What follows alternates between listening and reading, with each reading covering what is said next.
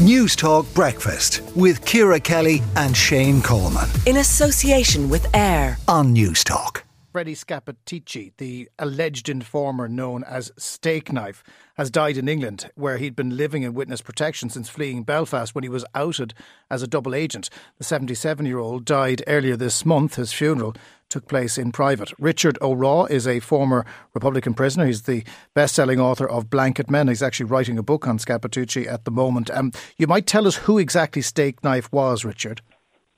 Yeah, well, as you, as you say there, Jonathan, Stakeknife was the agent, uh, was a, a guy called Freddie Scappaticci.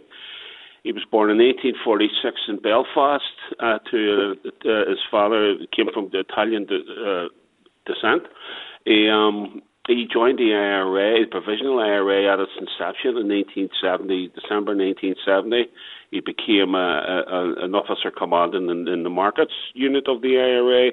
He was interned for three years and eight months.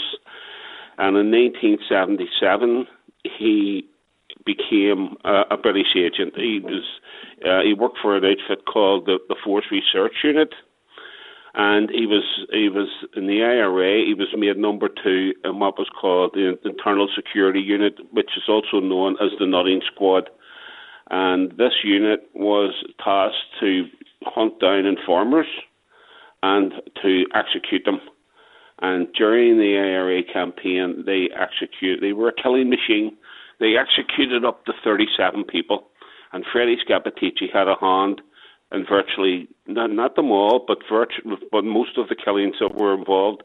He had a hand. Uh, he was the he was the chief interrogator and he had a hand in most of the killings. So that's who Freddie Scappaticci was. He was a British agent, and he was working for the British uh, during this whole time. How did it emerge that he was a British agent? He had risen very high in the provisional IRA to the point at which he, he would have been trusted with most of their secrets. When did the British recruit him, and, and what impact did that recruitment have?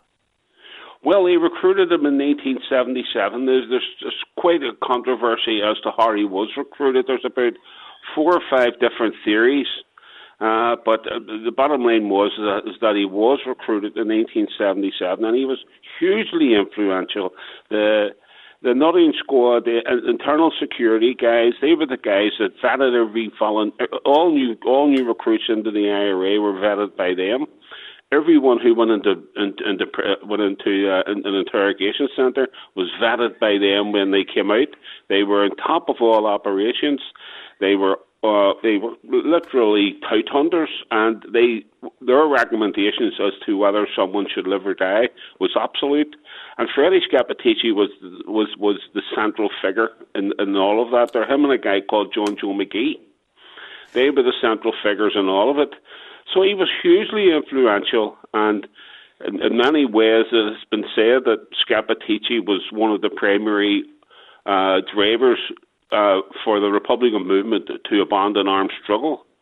That um, he, through his influence and through they they they they say that um, Scappaticci and co were actually running the campaign. Certainly, they were running it in Belfast from 1986 to to to 1989, uh, mm. which means the British intelligence was running running the IRA campaign. So he was hugely influential, and um, and I mean the other aspect of this, Jonathan, is is is absolutely daunting because Freddie Scappaticci didn't carry out his dirty work on his own, and I feel awful sorry for his his family. They they were blameless in all of this, and they, they carry the stigma that this that this creator that this boy created. And but they didn't carry out his dirty work in isolation. He made sure, and I have spoken to to to a lot of IRA former IRA leaders. I've spoken to members of British intelligence. I've spoken to people who know who knew Freddie Scappaticci. And the, the the the point that comes back all the time is that he didn't work in isolation. Okay. I've spoken to legal people and, and uh, uh, professionals who who have been speaking to Jon Boutcher, he made sure that his handlers, his British handlers in the FRU, were aware of all the people who were going to be killed beforehand.